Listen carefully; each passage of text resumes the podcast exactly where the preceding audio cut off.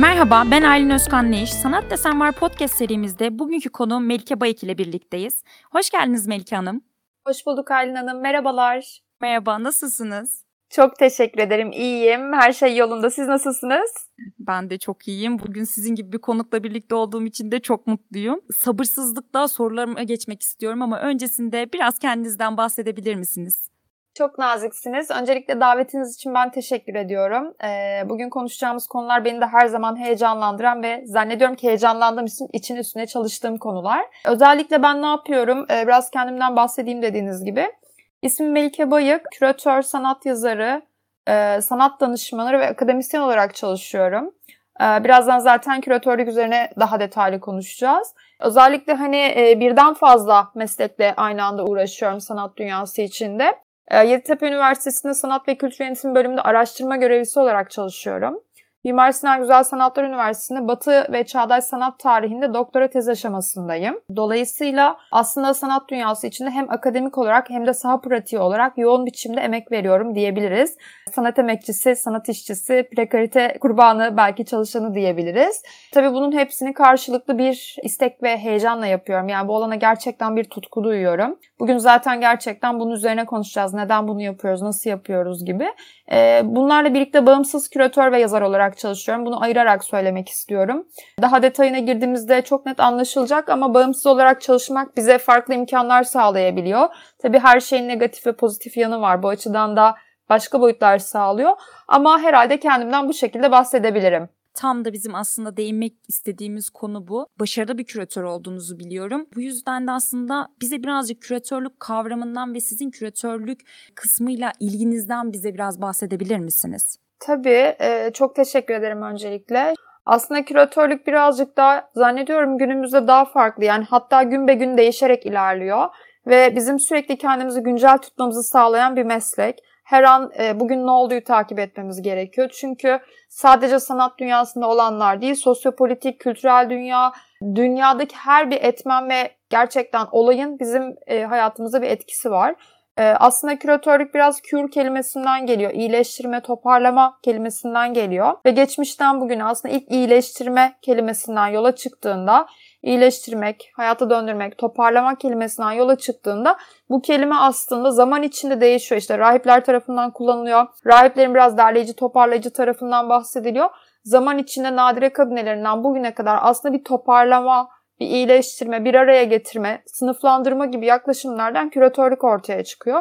Bugün kullandığımız küratör kelimesi tabii çok daha yakın dönemde bahsettiğimiz, yakın dönemde altını çok daha rahat bir şekilde doldurabildiğimiz, son herhalde 50-60 yıldır kullanılan, hani 50-60 yıl diyebiliriz tabii 60'lardaki ilk sergilerden, ilk küratör kelimesiyle birlikte olan sergilerden ya da curatorial sergi olarak betimleyebileceğimiz sergilerden bu yana herhalde bu kadar kısa bir geçmiş. Tabii Türkiye'de bu konu çok daha yakın dönem, yaklaşık 30 yıldır küratör kelimesini tanıyoruz. Son yıllarda birazcık daha aktif karşımıza çıkmaya başladı. Tabii Türkiye'deki tanınırlığı ve bilinirliği e, İstanbul Bienali ile birlikte başladı.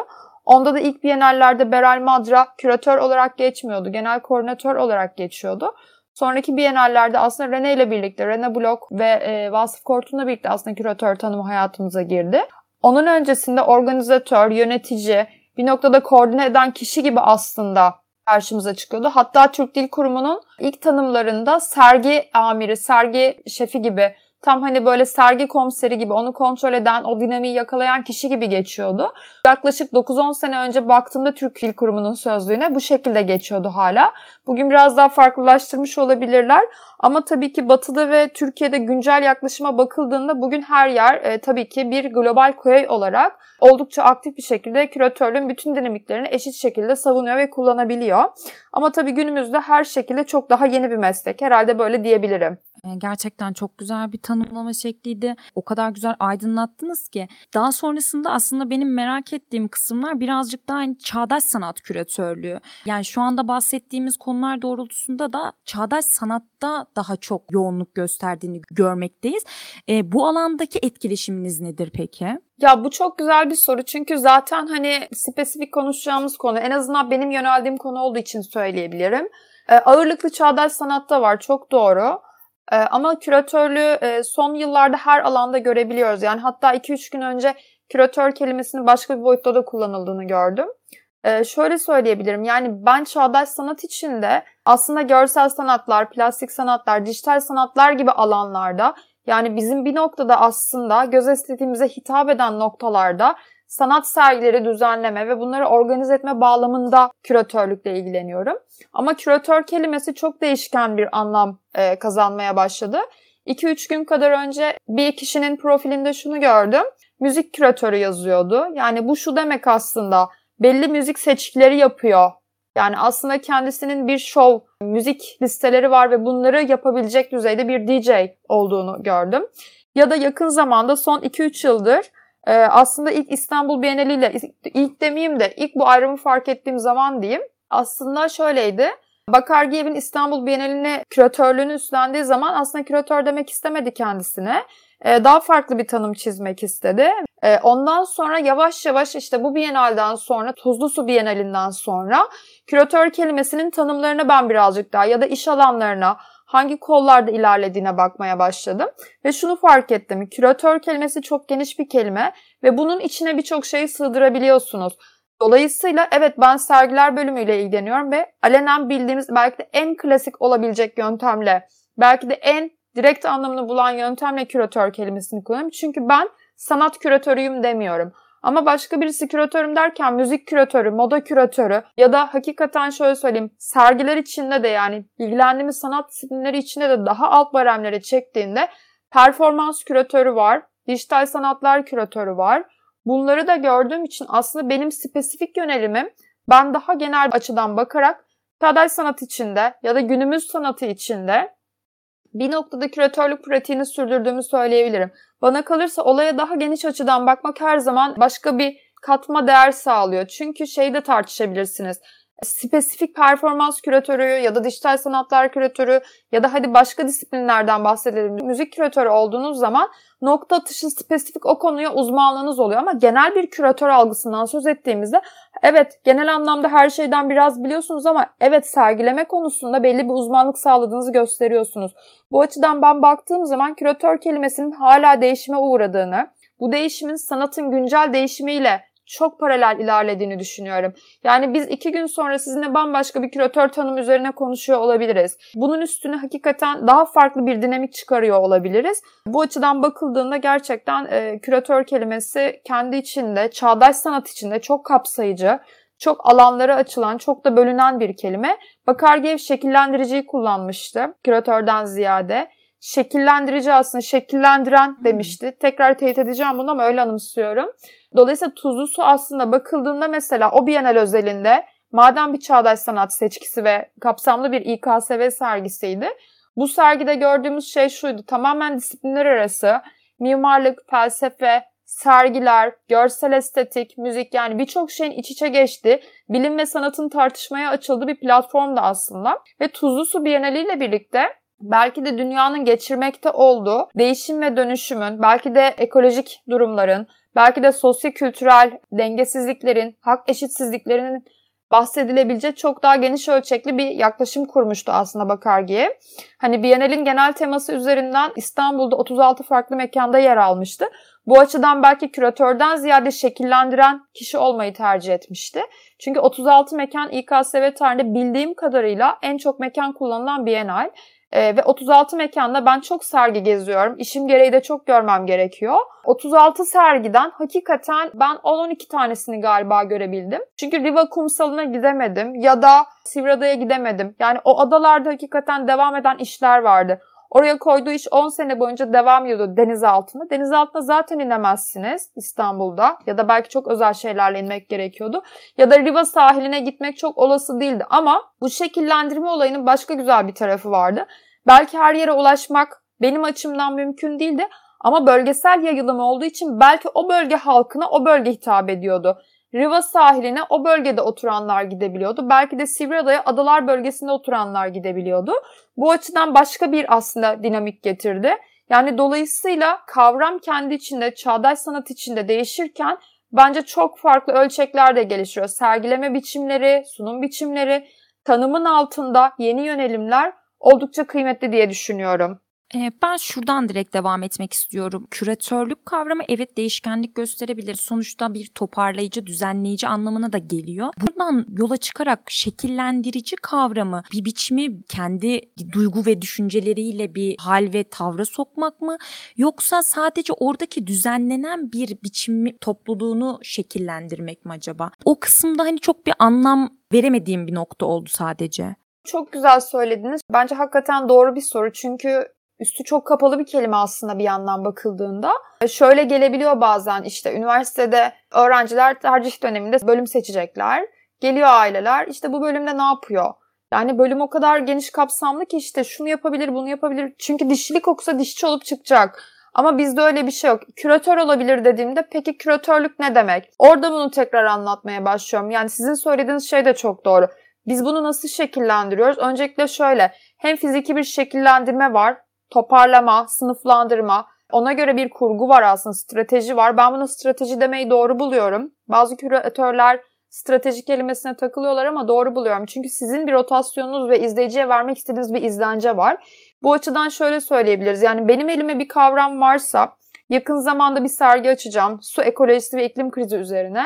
Bu kavram üzerine düşünmeye başlıyorum. Öncelikle kavramsal çerçeveyi, bu kavramda ne anlatmak istediğimi, bir küratör olarak altını çizmek istediğim mefhumları ve bunların sanatçılarla ortak paydasını toplumsal bir iz düşüm yaratmaya aslında hedefliyorum. Bu ilk etapta aslında benim genel çerçevem, genel kurgum. Bunun altına hangi sanatçılardan hangi eserler olabilir? Peki bunu nasıl seçiyorsunuz bakıldığında? Bu şekillendirme kısmı yavaş yavaş artık hani ben elimdeki büyük ahşabı, ağacı şekillendirmeye, oymaya başlıyorum. Böyle düşünebiliriz. İlk kavramsal çerçeve büyük bir ahşap parçası. Oradan yola çıktık. Yavaş yavaş biz bunu şöyle yapmaya başladık. İşte ben 10 tane sanatçı düşündüm. 10 sanatçıdan mekana uygun olabilecek 8'ini seçtik belki. Bu 8 sanatçıdan ikisi fotoğraf, birisi video, birisi resim, belki birisi NFT bir eser, belki bir tanesi yerleştirme, belki birisi ses sanatı, ses üzerine bir iş, video üzerine bir iş. Dolayısıyla aslında ben birazcık daha disiplinler arası olmayı, daha çok izleyiciyi yakalayabilecek bir profil yaratmayı hedefliyorum. Ve bunları artık zaman içinde şekillendirme ve daha detayına girmek. Ve tabii sonrasında ne oluyor? Genel çerçeve su iklim krizi dediğimiz şeyde 10-12 tane sanatçı ve bunun üzerine tekrar yavaş yavaş şekillenerek, incelenerek şeye geliyor konu. Evet bizim burada gösterdiğimiz bu fotoğraf serisi HES projelerini anlatıyor. Bizim burada gösterdiğimiz e, bu sulu boyalar aslında kuzey ormanlarının yok edilmesi üzerine o yollardan geçen su hatlarının sulu boyası. Ya bunun gibi mesela yavaş yavaş şekillendiriyorsunuz. Ardından mekana gelip bunları yerleştirmeye başladığınızda konu şuraya geliyor. Mesela ben izleyicinin ilk neyle karşılaşması gerektiğini düşünüyorum. Siz ilk ne görmelisiniz ve burada işte küratöryel strateji, küratöryel rotasyon dediğimiz nokta devreye giriyor. İlk karşılaşacağınız iş, ilk intiba benim o sergide size anlatmak için söylediğim duygu aslında. Buradan şu başlıyor. İlk olarak göreceğiniz şey daha geniş bir perspektif ya da konu üzerine benim daha sert vurmak istediğim bir konu olabilir. E, atık kullanımı mesela su dediğimiz için söylüyorum. Su kirliliği mesela konuştuğumuz için söylüyorum. Ya da suyun şifalandırıcı özelliği, suyun iyileştirici özelliği, suyun şeffaflığı ve akışkanlığı. İşte su akar yolunu bulur. Mesela bunun gibi şeyler üzerinden de vermek istiyorsunuz. Yani ben bir odaya girdiğimizde sadece HES projelerinden bahsedip dışarıya çıktığımızda suyun iyileştirici tarafından bahsetmek istiyorsam sergimi buna göre kuruyorum. Bir odada HES, diğer tarafta iyileştirme, öteki tarafta atıkların dönüştürülmesi, suyun kirletilmemesi, su kanallarıyla birlikte ya da suların kesilmesiyle birlikte başımıza gelebilecek şeyler. Bunu yakın zamanda bu sergi üzerine çalıştığım için böyle anlatıyorum tabii ki. Aslında bunların hepsi şekillendirmek. Bunların hepsi izleyicinin ne görmesini istediğimizi belirlemek. Dolayısıyla burada aslında küratör bir sınıflandırma, seçki, hakikaten şekillendirme, rotasyon ya da strateji gidiyor. Ne söylemek istiyorsanız bunun altını gerçekten burada çiziyorsunuz. Belki de bahsettiğiniz şey bu şekilde betimleyebilirim. Gerçekten çok güzeldi. Yani farklı bir boyuttan bakmamı sağladınız aslında ve sorduğum sorunun gerçekten çok güzel bir şekilde cevabını aldığımı hissettim. Öncelikle bunun için çok teşekkür ediyorum. Daha sonrasında da küratörlük yapıyorsunuz. Hı hı. Ulusal ve uluslararası çağdaş sanat küratörlüğü hakkında ne düşünüyorsunuz? Hani Türkiye'de yaşam sürüyoruz. Buradaki o biçimsellikle uluslararası biçimsellik farklılıkları var mı? Bunlar hakkında neler düşünüyorsunuz? Bunu öğrenmek istiyorum. Çok güzel bir şey sordunuz yine. Ee, benim çok heyecanlandığım ve kişisel kariyerim üzerine de düşünmeye başladığım bir konu. Aslında uzun zamandır düşündüğüm bir konu. Öncelikle şöyle bakıyorum. Bu ülkede yaşayan birinin buranın ülke dinamiklerine sahip olması gerektiğini düşünüyorum. Dolayısıyla ben Türkiye sanatına, Türkiye'de olan bitenlere oldukça aşinayım ve bununla birlikte yaşıyorum. Öncelikle ulusaldan başlıyorum. Yani hakikaten özelden genele gitmeyi tercih ediyorum burada. Dolayısıyla şöyle söyleyebilirim. Doktora tezimde birazcık daha Türkiye sanatını derinleştireceğim ve bu konuya özgü üretebileceğim yeni gerçekten yollar arıyorum. Haliyle ben Türkiye sanatında uzmanlaştıktan bu alanı hem sanat tarihi bağlamında hem sanat yönetimi bağlamında mekanlar, kurgular gerçekten bütün Türkiye'nin sosyopolitik, sanat tarihsel e, çerçevesini inceledikten sonra ki bunu yaparken aynı zamanda uluslararası bağlamı zaten kaçırmıyorsunuz. Akabinde uluslararası olmanın kesinlikle gerekli olduğunu düşünüyorum. Çünkü şöyle düşünelim. Biz bu ülkenin ya da herhangi bir küratör kendi ülkesinin dinamiğini yakaladıktan sonra yenileşmek zorunda. Yani biz her an yeni olmayı, yarını takip etmeyi, üreteceğimiz her mefhumda gerçekten başka bir yerde şu oldu mu, bu küratör nasıl sergiledi bunu görmemiz gerekiyor. Yani dolayısıyla aslında uluslararası olmanın birinci adımı kendini çok iyi tanımaktan geçiyor. Kendi sanatını, kendi sanat dünyanı tanıdıktan sonra uluslararası olmak istediğin zaman işte Venedik Bienali takip edelim. Bu sene dokümanta geliyor. Dokümantaya gidelim. Çünkü dokümanta 5 yılda bir yapılan bir etkinlik. Ee, Berlin Bienali geliyor. Bununla birlikte fuarlar geliyor. Basel geliyor. Basel Paris'i açıyor. Yani bunlar neden mesela kıymetli? Bir küratör olarak nihayetinde şöyle bir şeye gidebilirsiniz. Ben aslında daha bağımsız çalışan bir küratörüm. Uluslararası projelerde daha bağımsız, hakikaten daha fonlarla çalışan projeleri istiyorsan bunları araştıracağım. Halle şuna dönüşecek bu konu tabii ki. Ben bienalleri takip ederim, dışarıdaki sergileri, e, önemli sanatçıların e, çeşitli kurumlardaki sergilerini ve oradaki başka küratörlerin sergileme dinamiklerini. O yüzden çok gezmek gerekiyor. O yüzden çok görmek gerekiyor. Yani her gittiğim sergide mutlaka ilgimi çeken alternatif bir yaklaşım gidiyorum. Şöyle söyleyebilirim. Mesela yakın zamanda nerede bir ilginç sergileme gördüm. İstanbul'da bir sergi içinde e, ekranı tamamen boşlukta havada asıyorlar. Tabii bu boşlukta durmuyor elbette. Fizik kurallarına aykırı olarak öyle bir şey mümkün değil. Ama e, ekranı sadece iki tane telle, tabii çelik telle alt üst tutturmuşlar. Bunu normalde başka sergilemelerde kullanırsınız ama ekranı tutturduğunuz için bu sefer şeyin dengesini tartışıyorsunuz mesela. Ekran ağır bir şey teknik olarak. Çelik ince ve şeffaf geçirgen izleyicinin etrafında dönebileceği neredeyse heykel gibi bir varyasyon yaratmışsınız. Bu küratöryal bir yaklaşım. İşe ne kadar destek oluyor?